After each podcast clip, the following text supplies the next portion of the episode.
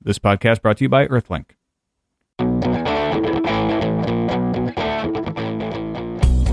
It's Tuesday, January 17th, 2006. Uh, Molly Wood, author of CNET's Buzz Report. And I'm Tom Merritt, author of Seen That's the Real Deal. Welcome to Buzz Out Loud, CNET's podcast of indeterminate length, featuring producer Veronica. Hi, hi.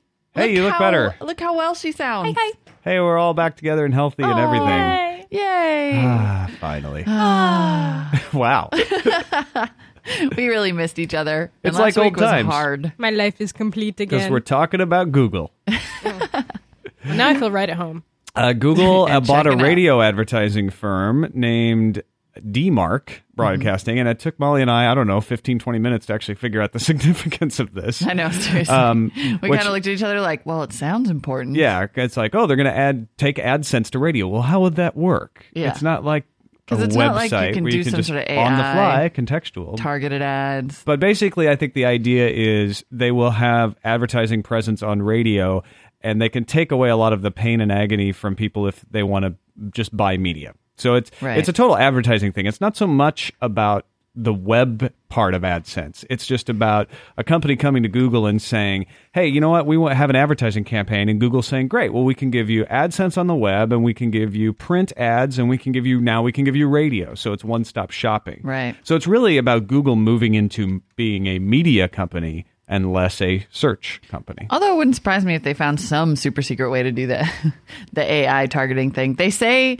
according to the press releases I've read and the news stories, this DMARC is supposed to be fairly innovative in terms of how they deliver and Their solutions? their solutions are innovative in terms of how they deliver and ac- are accountable for your advertising, although Yeah. it is unclear. And if you We go to don't their know what website, any of that means. you have no idea what they freaking do. But they must have some secret sauce because Google paid $1.14 billion. I think it just or means possibly will by 2009. what I uh, this is my guess, right? Is that s- you come and you say, I want to reach, you know, 18 to 23 year old females who love cats. Right. And DMARC says, Great, we'll take care of everything. Yep. We'll get you those and we'll give you reporting in real time. And it's it's all very innovative and your solutions will be delivered. Don't worry. And the paradigm will be, Yeah, we'll subvert Changed the in dominant paradigm. yeah.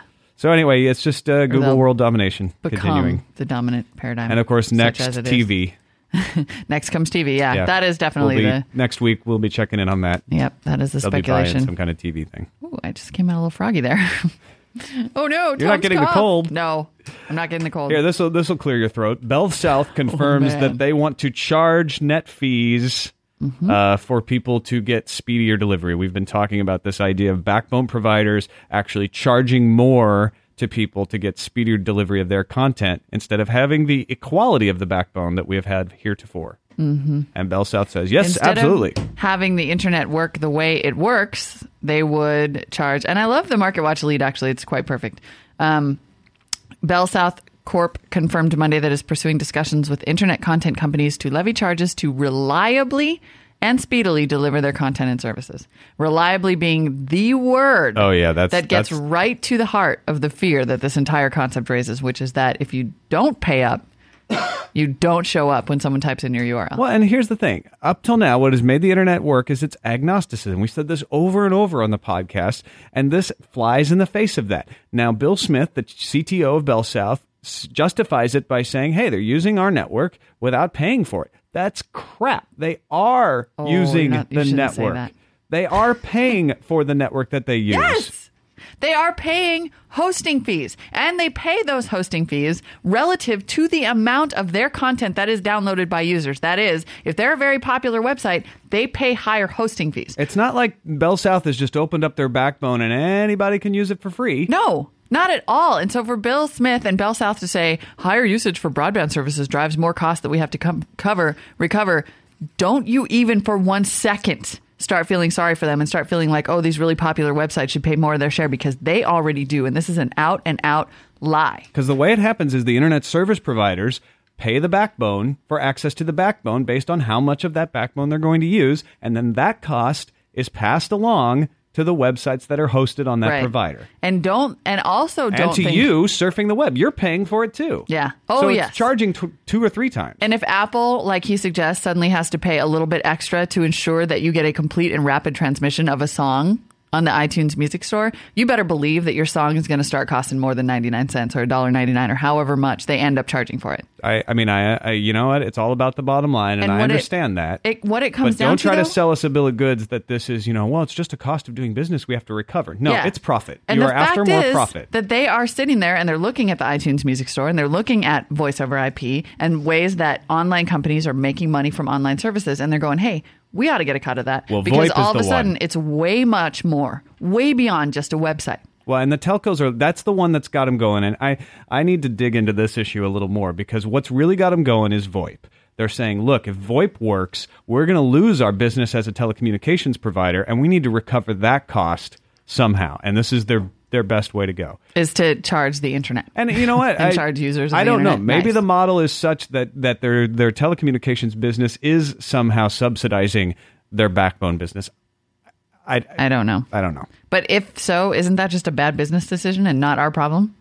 Well, it's our problem if they go out of business and they can't provide the backbone service anymore. Well, I guess, but somebody will. What I think is actually really interesting is Well, that that's easy to say. that even Mark Cuban, internet entrepreneur, is saying that these fees are critical to the survival of the internet. Our ability to consume bandwidth is growing far, far faster than the speed at which it is being added. The more bandwidth we consume, the more internet traffic jams we have. But isn't shouldn't the call to action be, hey, we need to improve bandwidth? And we need to start talking about providing gigabit Ethernet and finding ways to do IPv6 and whatever it is that's going to improve our ability to deliver Well, fiber. that Fib- content and well, fib- fiber. fiber is what improves bandwidth, and the telcos are saying to roll out all this fiber, we need to be able to, to recover those costs and, and charge more for it. And so they Cubans, do you're saying charge Cuban, more. They charge Cub- Apple more. They charge whoever for the. I mean, you think Cubans is Cuban saying he agrees with the telcos? Yes. Oh, okay. Well, Yes. that's it. That's very interesting. I know. I Because think he's that a is- content player. he says Cuban wants telephone and cable and wireless companies to work out a way to deliver traffic at various levels of service quality. Yes, that will mean some content will cost more if we want it faster. He conceded, but that will be our choice. That'll be whose choice? I don't know. That's what I wonder. The Millionaires? consumers, because it's certainly Yeah. not my choice to get some content slower because they can't Well, afford it, and- or to not get it at all. If this is really a bandwidth allocation scheme, then what you're talking about is allocating more bandwidth to people who pay more at the expense of the people who pay less. And if you really are that concerned about bandwidth, then you're pretty clearly saying that some content providers who can't afford to pay aren't going to get through it all. And the idea of a blogger starting out just with his website Mm-hmm. and then building it into a multi-million dollar business, as has happened, Right. uh, becomes couldn't- more difficult. It Right. doesn't say they can't happen, but there's another barrier there that Right. you have to surmount because your tr- your stuff isn't being delivered as fast as others. Now, one thing to take note of, just just to pull us back a second, is that they're not going to decrease the current speed. What they're saying is they're going to charge for incremental speeds.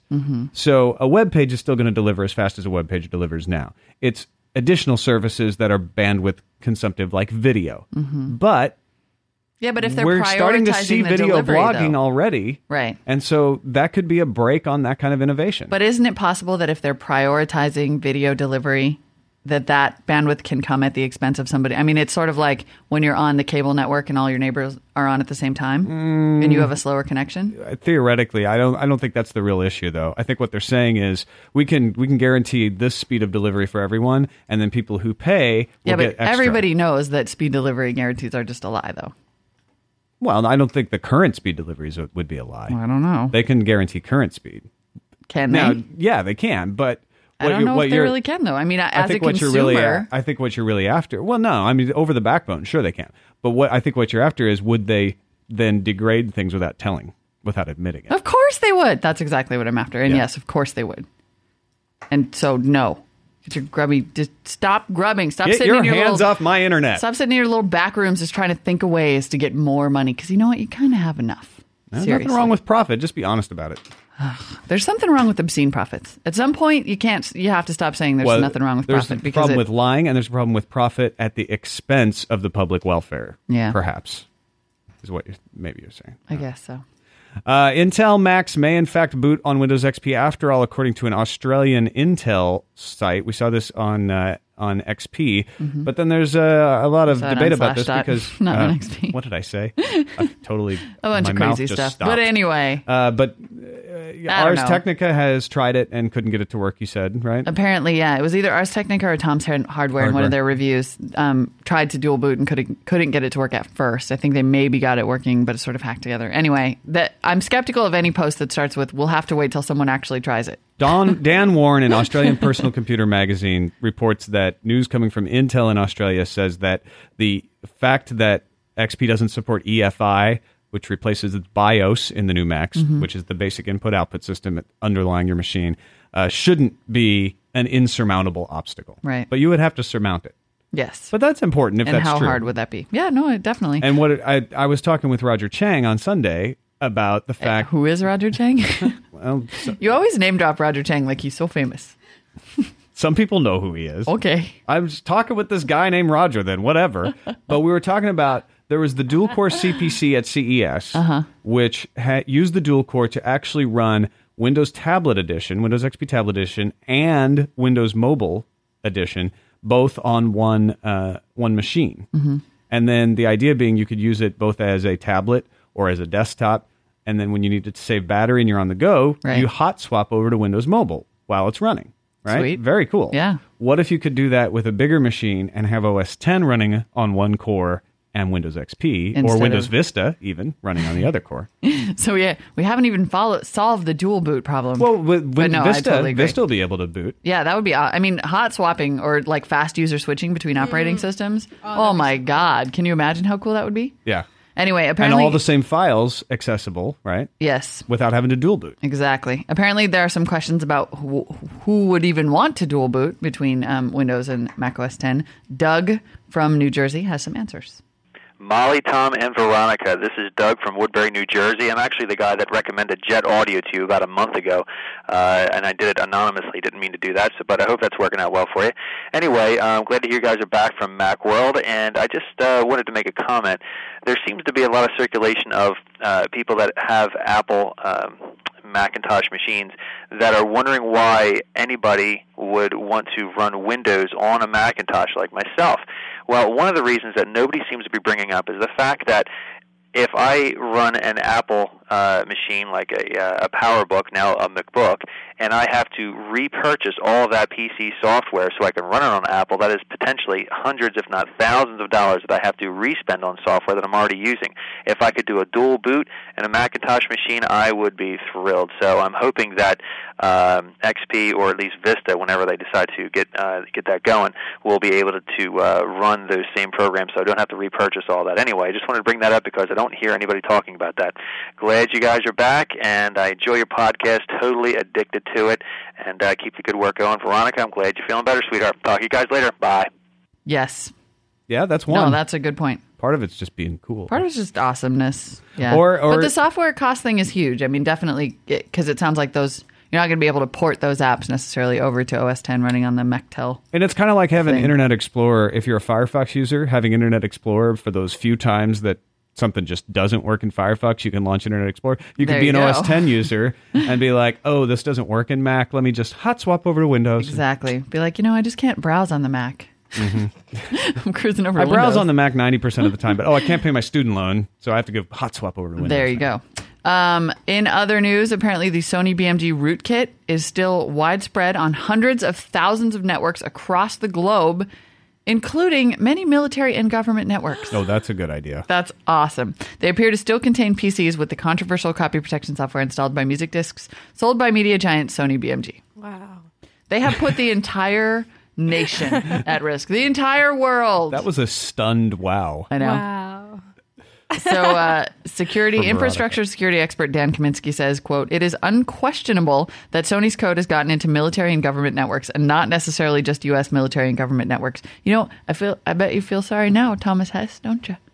I bet People, the don't people, even. Hey, Mister, people don't even know what a rootkit is, so why should they care? there are people are wondering why they they played that CD in their military computer. It's gonna Yeah, that be men too. with Good black point. jackets and glasses showing up at his door Seriously. shortly. Can you Yeah. imagine being the company that caused potentially an international com- network security risk?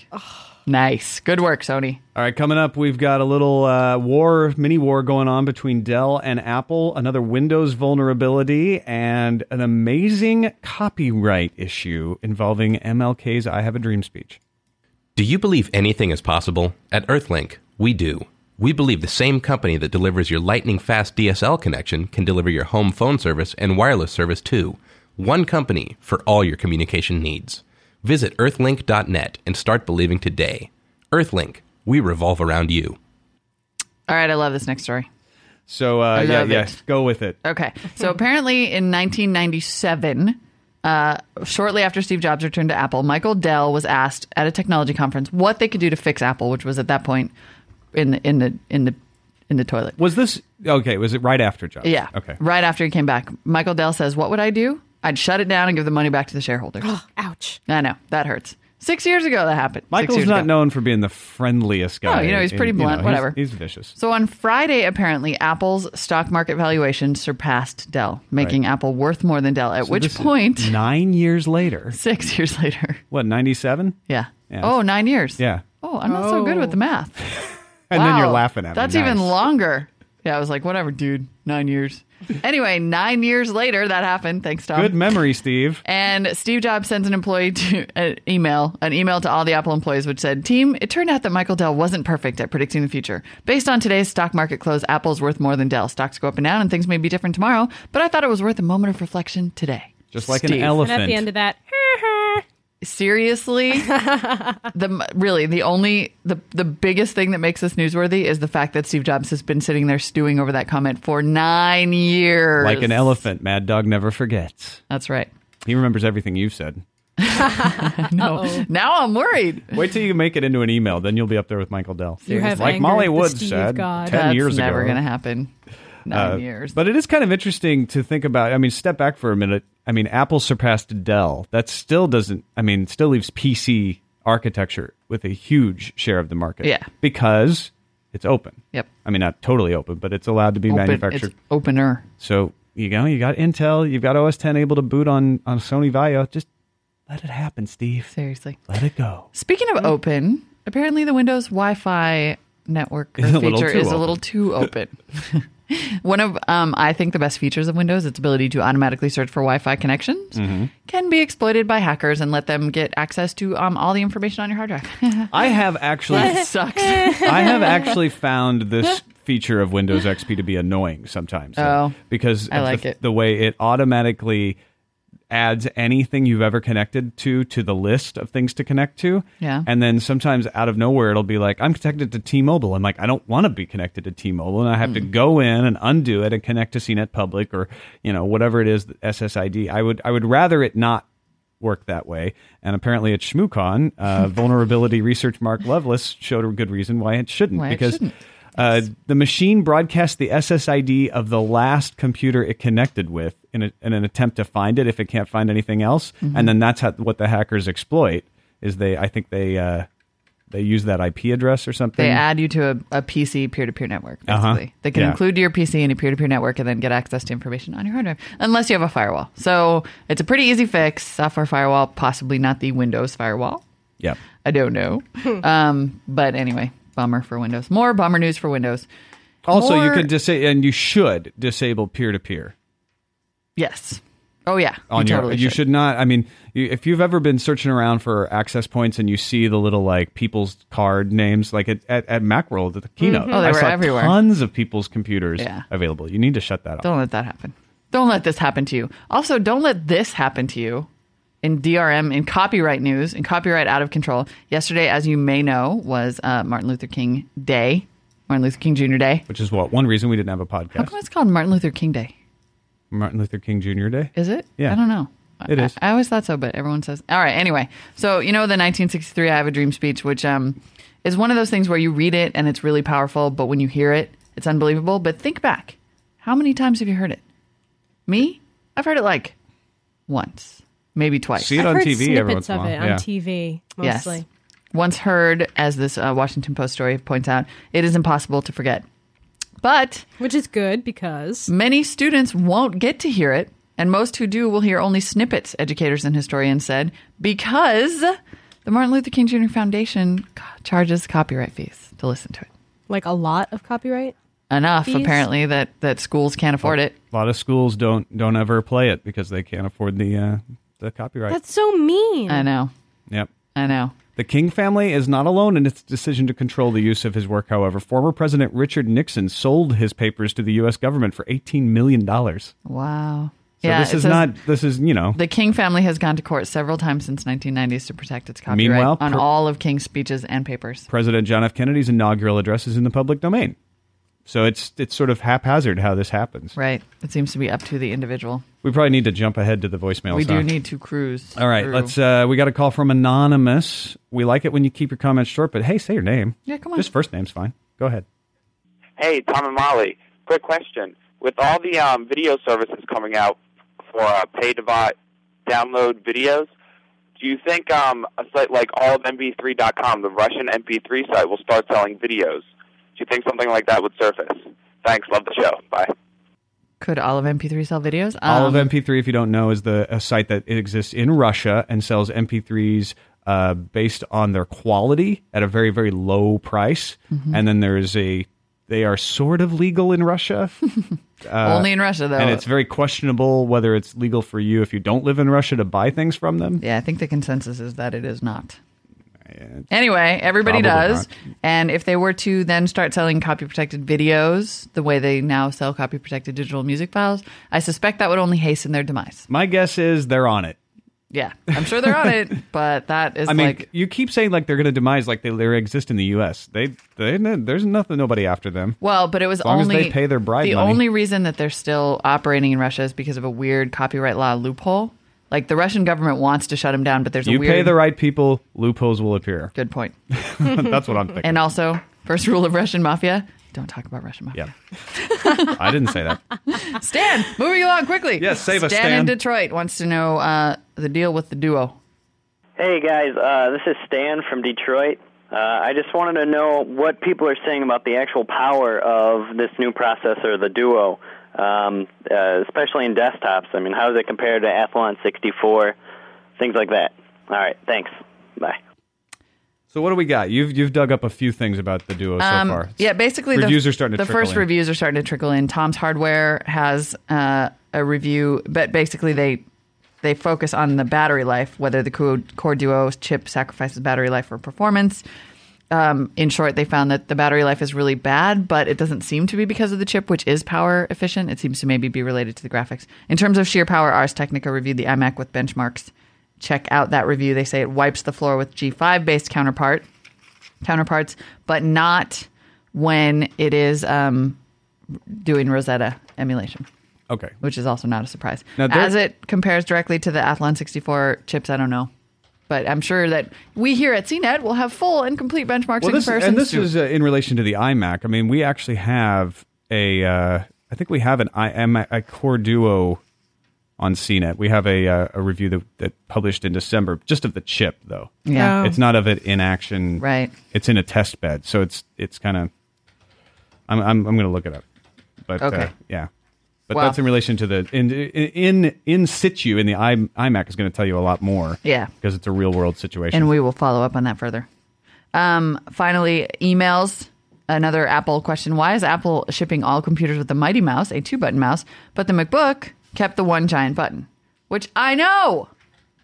I mean, I was Once sitting you there. go two button mouse, you don't go back. it's just ridiculous. Why I was did they sitting do there. that? I was sitting there in the keyboard, key, keynote, like, tell me you're keyboat. going to have a freaking keyboard. the keyboat. I was Tell me floating you're in gonna the keyboat. Have a friggin' two button mouse on that thing. But oh no, no. Which is I agree, it's just silly. So you anonymous do indeed win a shout out to your multimedia class at Stanley Middle School in San Diego, California, even though you anonymous did not tell me your name. and I believe that is all we have for today, unless Tom has discovered the answer. That's But, it. uh, that's all I got. we'll- Uh, we'll, post whatever we find in the forum, Stan. There's a review. There's a uh, short take by Justin Jaffe. Uh, That's it. That's all we got.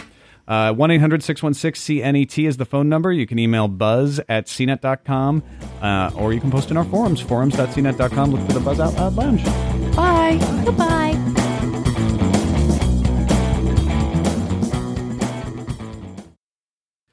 Um, they actually just asserted that they are in talks. It's not so much confirmed.